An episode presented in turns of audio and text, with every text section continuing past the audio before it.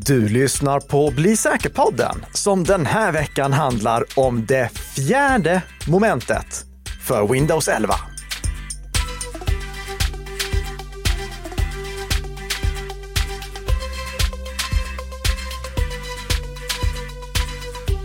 Ja, moment ja. Nytt påhitt ifrån eh, Microsoft när det kommer till namn på nya funktioner. Mm.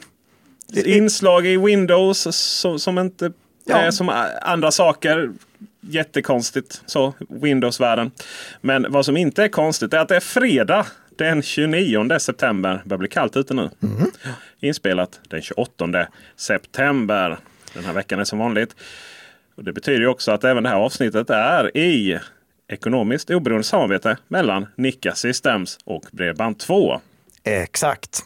Vi ska inleda med lite feedback. För förra veckan hade vi ju ett superkontroversiellt ämne.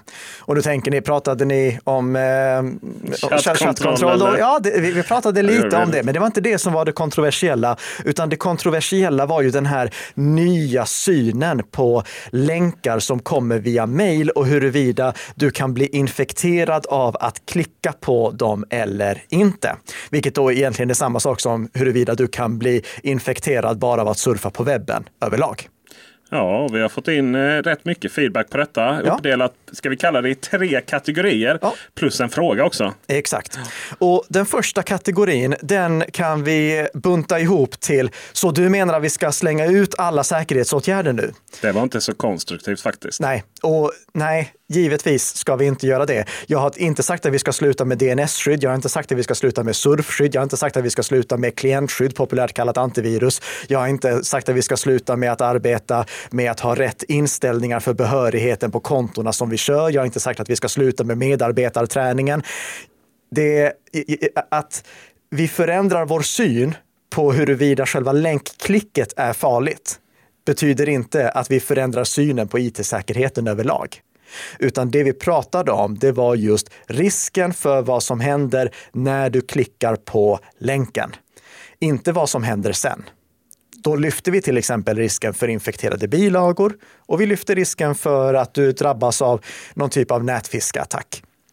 Självfallet ska vi fortfarande ha alla andra skyddsåtgärder och vi ska självfallet fortsätta att vara väldigt restriktiva till att lämna ut någon information om oss eller installera någonting eller öppna någonting som vi får till oss. Så nej, jag sa inte släng ut alla andra säkerhetsåtgärder. Eh, Man ska ju inte skrika varg så att säga. Och just Det är ju det som är lite säkerheten här.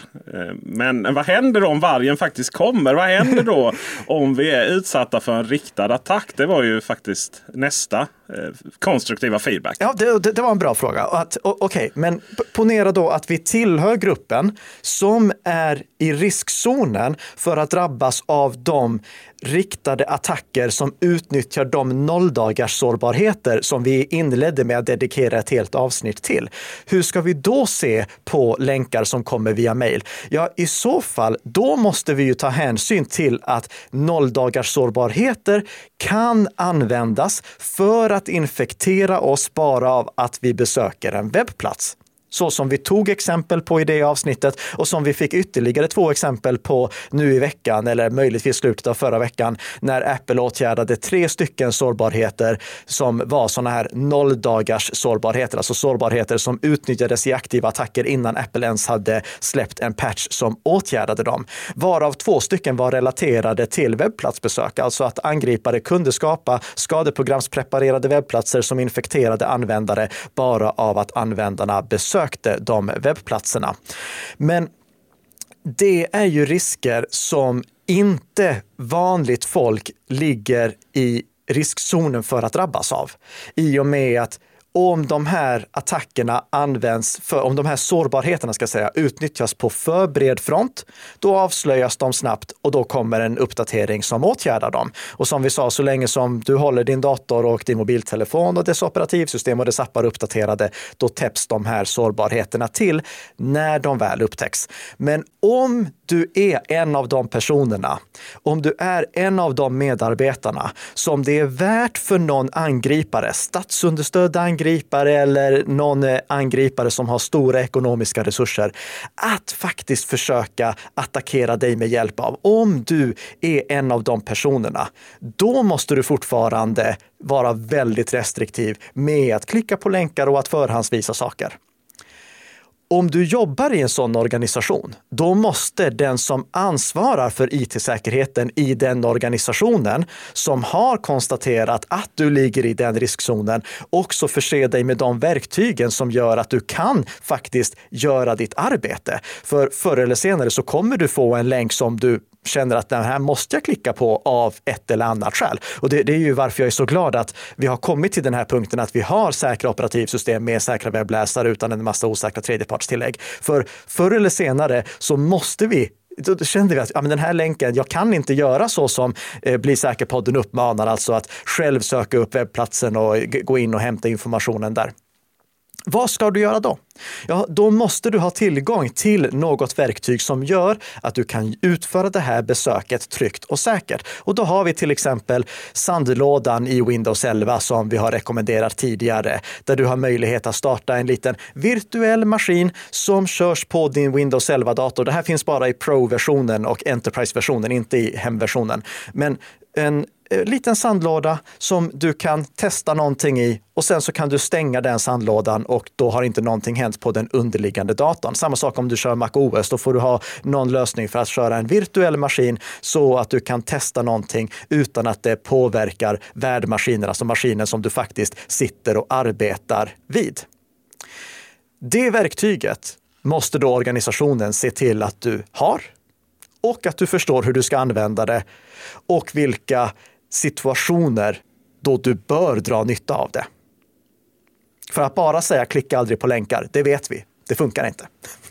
Eh, men det, det här är ju en väldigt liten eh, skara användare som den här rekommendationen går till. Eh, för övrigt samma skara användare som vi säger att bör aktivera låst läge på sin iPhone av exakt samma skäl handen på hjärtat eh, missade vi dock inte integritetsaspekten i denna fråga. Jo, det gjorde vi. Vi fick några som poängterade, borde du inte nämna integritetsaspekten också? Jo, det borde jag ha gjort. Det gjorde jag inte. Fel av mig. Ja. ja. och, och, det är ju att och om du klickar på en länk, då kan du avslöja för webbplatsen vem, eh, du, du, kan avslöja någonting om din dator för den webbplatsen. Eh, som vi har pratat om att eh, ditt fingeravtryck för webbläsaren läcker. Och du bekräftar också för den som skickade mejlet att du faktiskt har klickat på länken. Att det faktiskt finns en människa som har läst det mejlet. Det är därför vi ska vara lite restriktiva med att klicka på länkar ur ett integritetsperspektiv också. För att vi berättar för avsändaren att ja, det finns faktiskt någon här som klickar på länkarna som de får. Det här är någonting som kommer att, det, det, det problemet kommer att minska med tiden. Eh, för allt fler sådana här automatiserade skanningslösningar som skannar inkommande mejl på e-postservern testklickar på länkar för att se vad det egentligen är de leder till. Men jag kan säga det här är inte någonting som är i sån stor användning att det helt och hållet tar bort problemet med att vi avslöjar att vi klickar på länkar. Och det baserar jag på den statistik som jag ser från vårt eget nyhetsbrev. För Nikka Systems nyhetsbrev, det har ju ingen spårningskod överhuvudtaget. Det, jag, jag kan inte se vem som klickar på vilka länkar. Men jag kan se hur många som klickar på länkar. Och baserat på det, i relation till mängden mejl som skickas ut, så kan jag konstatera att det är fortfarande för få e-postservrar som automatiskt via det inbyggda nätfiskeskyddet och spamskyddet testklickar på länkar för att inte ett mänskligt länkklick ska vara avslöjande för huruvida mottagaren är en människa eller inte. Så ja, integritetsaspekten, den borde vi haft med och nu har vi lagt till det. Vad gäller för eh, ja, paketerade webbapplikationer. Det är ett ganska svårt ord. Men ja. jag tänker på gamla klassiska Fluid App på MacOS här nu. Där jag kunde ta en webbsida och skapa en en app av den. Ja, lite som eh, MacOS Sonoma eh, som nu också släpptes i veckan. Där, där, kan du ju ta en webbplats i Safari och få den till att ha en egen liten plats i dockan. Eh, en light-version av en progressiv webbapplikation. Just det, och även Obsidian som vi använder här nu och som vi har gått igenom i, i tidigare avsnitt. Vår, eh, där vi lämnar, vår, vi tar all information vi har i vår hjärna och bara slänger in i en app istället. Ja. Det är väl en form av webb... I, I allra högsta grad. Det är ju en Electron-applikation och som vi har pratat om är Electron-appar egentligen webbapplikationer som körs på en webbplats som visas med hjälp av Chromium-grunden. Alltså att applikationen den har Chromium-grunden med i sig. Och om vi pratar om nolldagars sårbarheter likt den här som hittades eh, i eh, WebP-biblioteket, du vet biblioteket för att visa WebP-bilder det är någonting som då också påverkar alla de applikationer som i själva verket är webbapplikationer paketerade på ett eller annat vis för att se ut som en traditionell applikation på Windows, Mac OS eller Linux. Hur de påverkas, det beror på hur den här paketeringen har gjorts. Om vi tar Electron som exempel, eh, som då är till exempel eh, Obsidian, Signal, Slack. Det mesta nu för tiden ja, känns det som. Väldigt många. Ja. Då måste du som använder den applikationen se till att uppdatera den när nya uppdateringar släpps. Och den som släpper applikationen måste se till att släppa en ny version där de har paketerat in en patchad version av Chromium-grunden om du kör Obsidian så har du kanske märkt att det kommer nya uppdateringar titt som tätt som bara kräver att du startar om applikationen. Och det är för att då uppdaterar teamet bakom Obsidian själva webbkomponenten. Men i samband med att den här sårbarheten i WebP-biblioteket upptäcktes, då släppte Obsidian också en helt ny version där du fick en notis om att nu måste du ladda ner en ny version av Obsidian och installera den. Eh, det här är någonting som väldigt många sådana här eh, elektronapplikationer gör varenda gång det släpps en uppdatering, att de uppdaterar hela applikationen. Men det Eh, du måste se till att uppdatera även alla de här webbaserade applikationerna. Sen finns det de applikationer som istället för att använda Chromium-grunden paketerad in i själva applikationen förlitar sig på operativsystemets underliggande webbmotor. Om vi tar Skiff som exempel. Skiff är en tjänst som vi har eh, pratat om några gånger tidigare för att den är ett ganska enkelt sätt att samarbeta totalstreckskrypterat kring dokument. Den applikationen den ser ut som en MacOS-applikation på MacOS och den använder MacOS inbyggda webbläsarmotor. Och det kan vi konstatera för att själva applikationen den är 8 megabyte stor. Så det finns liksom inte speciellt mycket innehåll i den applikationen. Det kan jämföras med Obsidian som är en Electron-app som är på ska säga, 411 megabyte. Men Skiff, den uppdateras då säkerhetsmässigt av att operativsystemet, det underliggande operativsystemet uppdateras. Och det här kan göras på Windows också. Då används eh, det som kallas WebView 2 som är inte... Eh, det, det, det är Edge motorn och Edge-motorn är ju i sin tur numera Chromium, så det, det, är Chromium det baseras på. Men de applikationer som väljer att inte bundla in hela Chromium utan istället förlita sig på WebView 2, de uppdateras i samband med att operativsystemet uppdateras.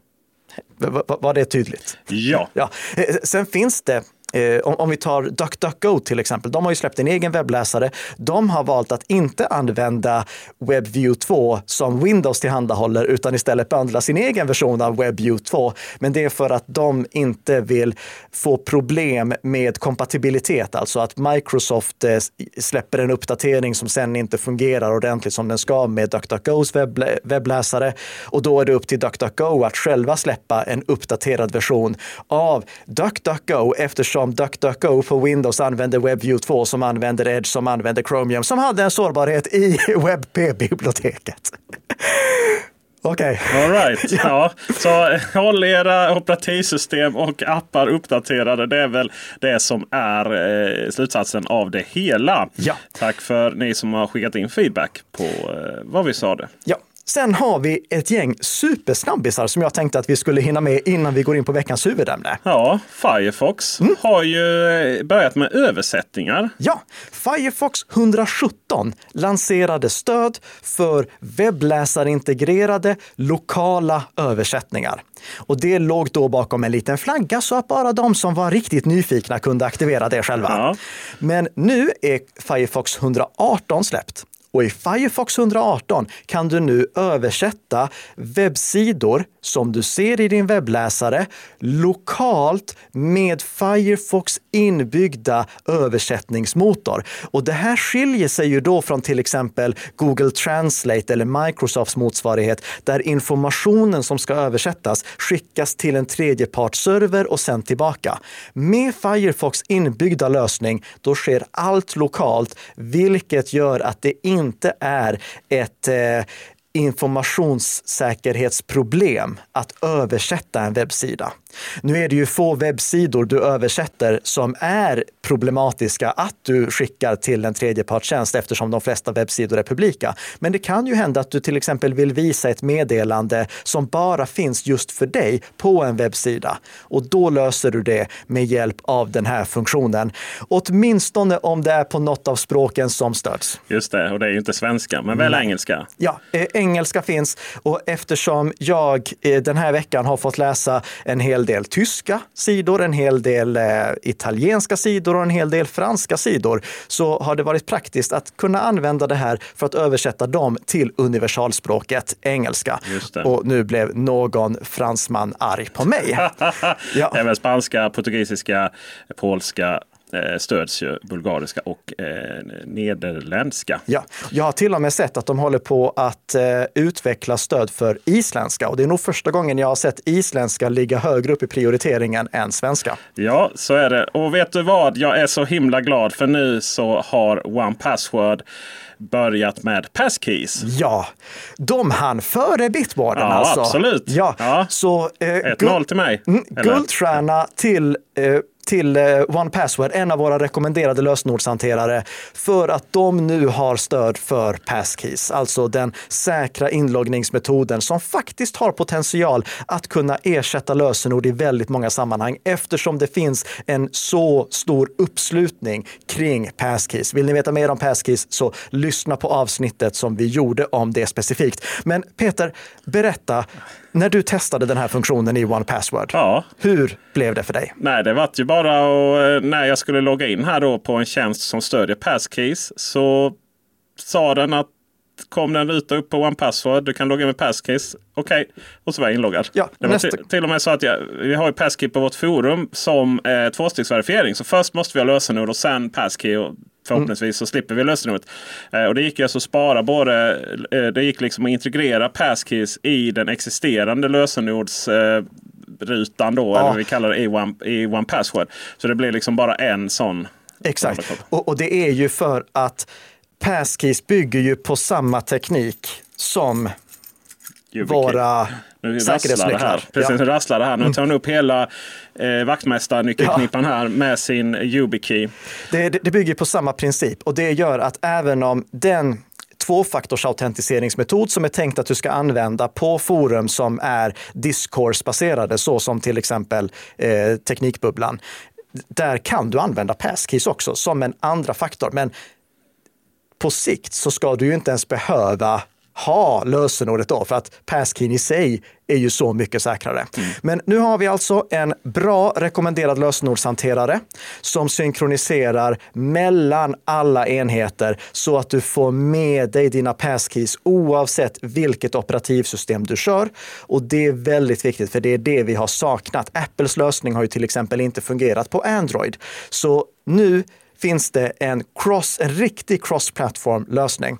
Det som jag vill lägga till här är att Pass, eh, One Password har valt att bygga den här integrationen för Safari utan att använda Safaris krokar som är gjorda för det här specifika ändamålet, vilket gör att det kan bli problem om du kör iCloud Keychain och One Password samtidigt. Right. Vilket jag inte vet varför du skulle göra. Nej, Men, så är det ja. Och du kan ju inte, du kan inte logga in med One Passwords passkey som är sparad där om du har skapat för Apples. Nej, precis. Och- och- måste skapa nya. Ja, och det är ju för att dina passkeys, de ligger ju då antingen hos Apple eller hos One Password eller hos Google. Och du, måste hålla, du, du, du bör hålla dig till en sån här tjänst för att samla dina passkeys. Till exempel Bitwarden som släpper stöd nästa månad. Mm. Ja, Ja. Nu, nu får eh, magistern upp med sin eh, nyckelknippa igen här med sin YubiKey. För att vi har ju goda nyheter för Bitwarden också. Ja, nu går det att använda säkerhetsnycklar som till exempel YubiKey för att tvåfaktorsautentisera sig i Bitwarden även om du inte betalar för Bitwarden. Tidigare så har det varit bakom en betalvägg, vilket jag tycker var dumt. Nu är det gratis. Ja, Mm, så de lyssnade. ja, det är två tummar upp för det. Säkerhetsfunktioner ska inte ligga bakom betalvägg. Det är, så om du nu vill eh, tvåfaktorsautentiseringsskydda ditt eh, Bitwarden-konto med en eh, YubiKey eller någon annan sån här säkerhetsnyckel så kan du göra det med en liten asterisk. För det funkar inte i desktop-versionen för MacOS. Ja, men herregud. Nej, eh, funkar i Windows, fungerar i webbläsartillägg, fungerar på mobilen, men inte i MacOS-applikationen. Jag antar att det bara att de inte har uppgraderat, det, eh, uppgraderat den. Eh, det, det här är någonting som för övrigt gäller betalversionen eh, också. Alltså det, det finns inte stöd i MacOS-applikationen för att tvåfaktorsautentisera dig med en YubiKey. Så du måste fortfarande ha någon annan tvåfaktorsautentiseringsmetod påslagen. Har du nästa år här, vi är ju snart nyår och, så va, Ja. 2024. Och då undrar man ju, är 2024 året då Proton Calendar blir användbart? Jag skulle nog tro det, för nu har Proton Calendar tagit ytterligare ett steg framåt för att kunna erbjuda en totalstreckskrypterad kalender. Och det är ont om totalstreckskrypterade kalendrar, för ni vet inte ens iClouds kalender med avancerat dataskydd aktiverat är totalstreckskrypterad. Det, det är ju ett av undantagen. Och om du vill ha en riktigt säker kalender, då börjar nu Proton Calendar faktiskt nå målet. För i betaversionen som rullades ut nu den här veckan och som då förhoppningsvis kommer innan året är slut, då la Proton till stöd för sökning. Tidigare har du inte kunnat söka i din kalender, vilket har gjort den ganska oanvändbar, åtminstone i jobbsammanhang. Eh, Men nu går det att söka. Jag har testat i eh, betaversionen. Det funkar alldeles utmärkt. Men några saker lyser fortfarande med sin frånvaro och det jag saknar mest är offline-stöd. Och jag får ju säga innan det finns offline-stöd, då är det inte en användbar kalender professionellt. Eh, sen är mobilapparna lite begränsade också. Det går inte att skicka inbjudningar från mobilapparna, alltså mötesinbjudningar från mobilapparna, men det funkar eh, från desktop. Jag vet att du och jag har ibland haft problem med att du inte kan acceptera inbjudningarna som jag har skickat till dig. Men du är den enda som har haft som jag har mött det problemet Alltså med. jag accepterar ju dem, det är bara att du inte får acceptansen. Precis, det registreras av någon anledning inte acceptansen. Nej. Eh, och sen så saknas det fortfarande stöd för uppgifter också, men det är på gång. Så ja, 2024 kanske blir året då Proton Calendar slår igenom. Kalle Minicka, varje poddinspelning med dig, det är ett riktigt fint moment. Åh, Peter. detsamma, detsamma.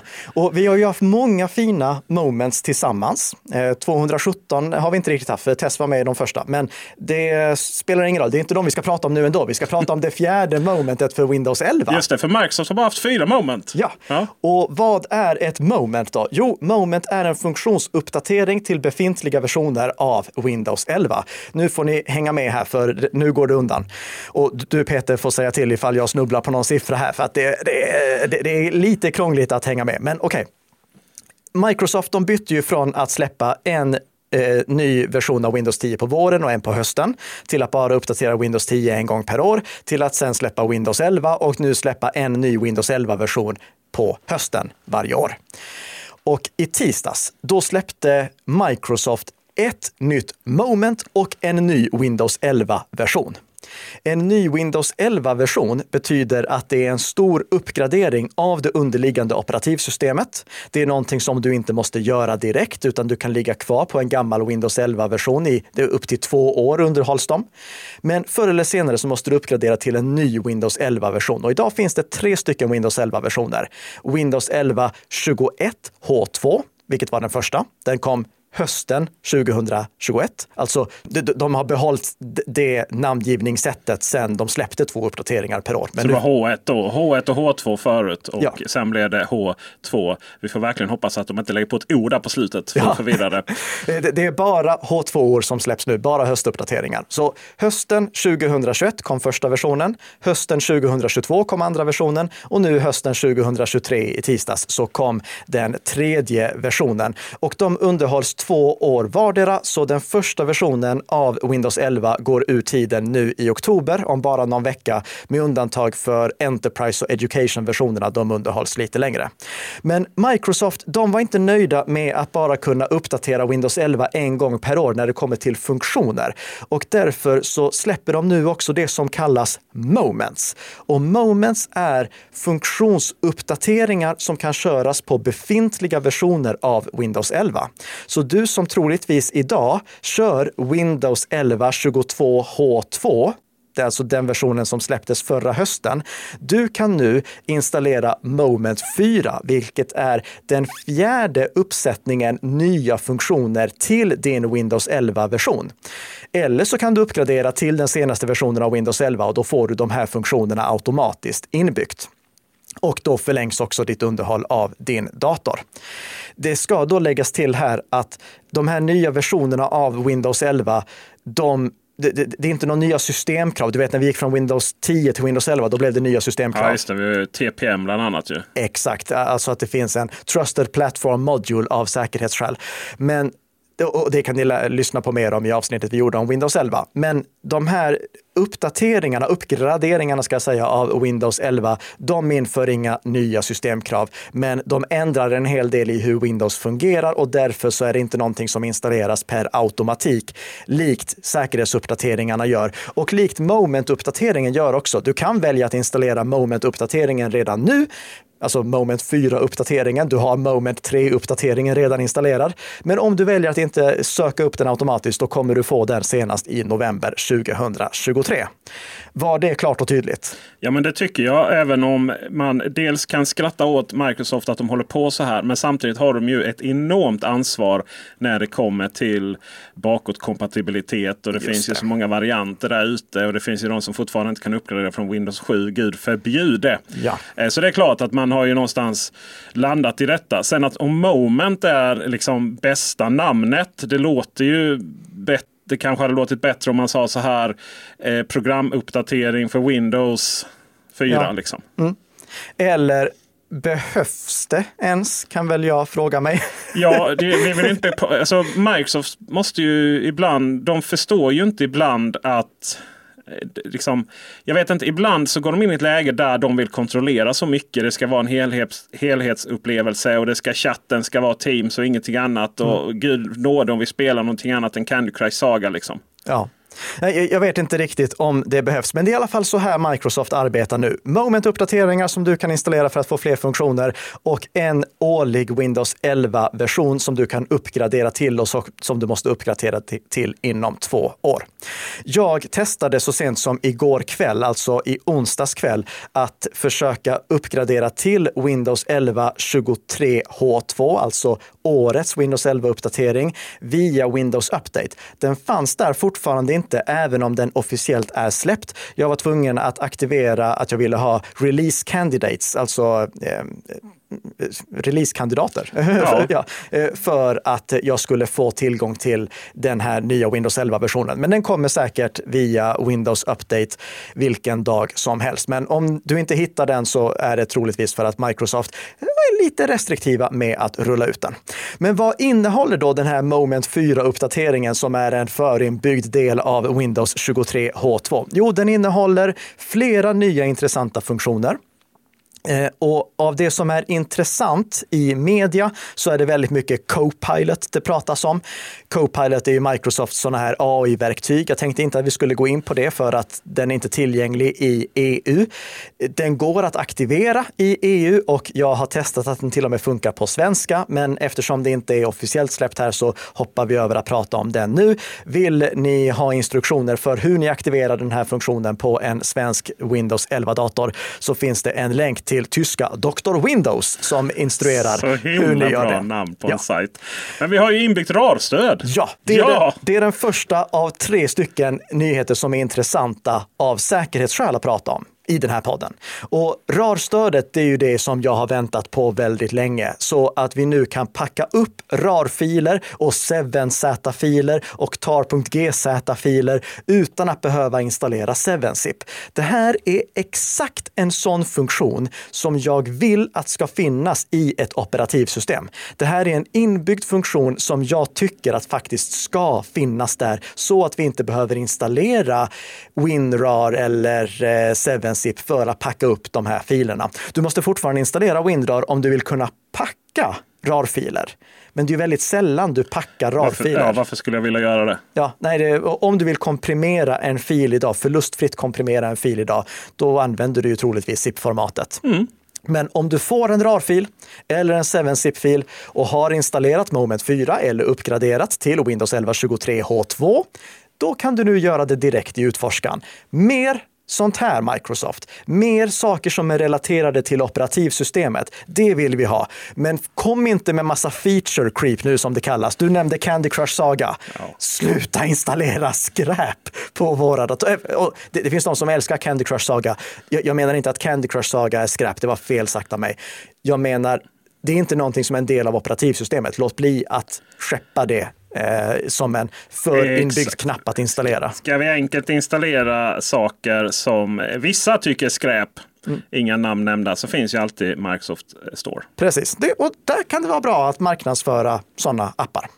Sen så har vi mer skräp, eh, men som inte borde vara skräp och som förhoppningsvis slutar vara skräp.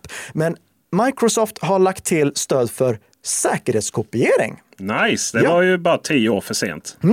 Alltså en säkerhetskopieringsapp, en ny säkerhetskopieringsapp finns nu i Windows 11 som paketerar funktioner som tidigare har varit utspridda i Windows.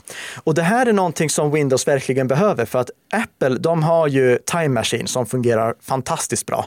Även om eh, Apple, om ni lyssnar på det här, hur i hela friden kommer det sig att det inte går att säkerhetskopiera med Time Machine till iCloud? Nu går det att köpa 12 terabyte med lagringsutrymme, men jag kan fortfarande bara säkerhetskopiera lokalt. Kom igen eh, Microsoft, kom igen Apple, kom, Kom igen. Allihopa. Ja, precis. Alla ska med, alla ska säkerhetskopiera. För Ja. det finns ju lite smolk i bägaren här ju. Ja, och Microsofts nya säkerhetskopieringsapp, det är lite motsatsen till Time Machine för att den nya säkerhetskopieringsappen i Windows, den låter dig bara säkerhetskopiera till OneDrive. Du kan inte säkerhetskopiera lokalt.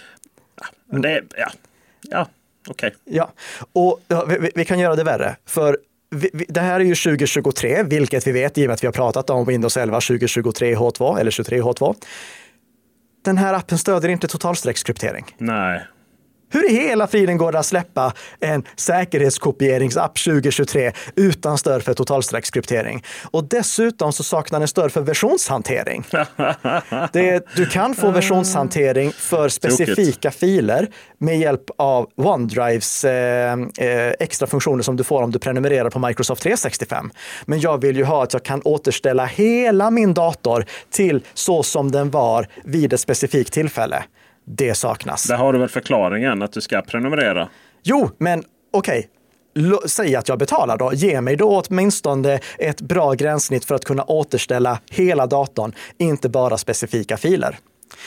Sen så kan vi ju då eh, också bara erkänna att Microsoft de har ju också en funktion i Windows för eh, att hantera filhistorik. Den heter filhistorik. Eh, ni minns den troligtvis från Windows 7.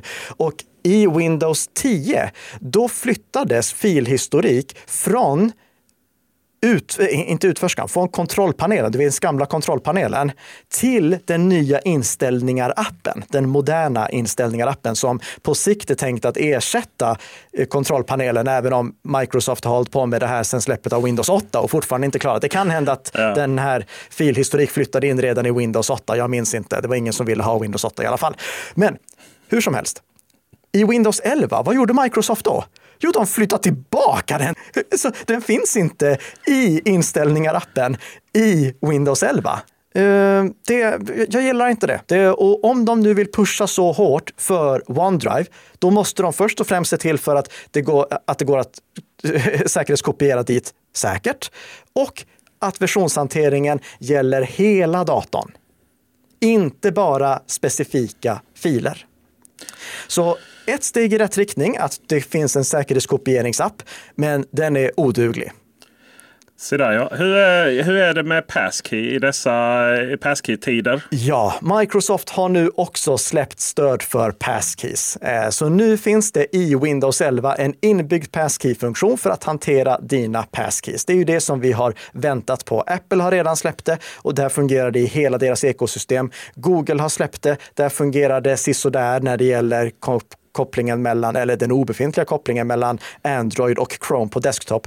Och Microsoft, de kommer nu och säger nu har vi lanserat det och vi lanserar det lokalt.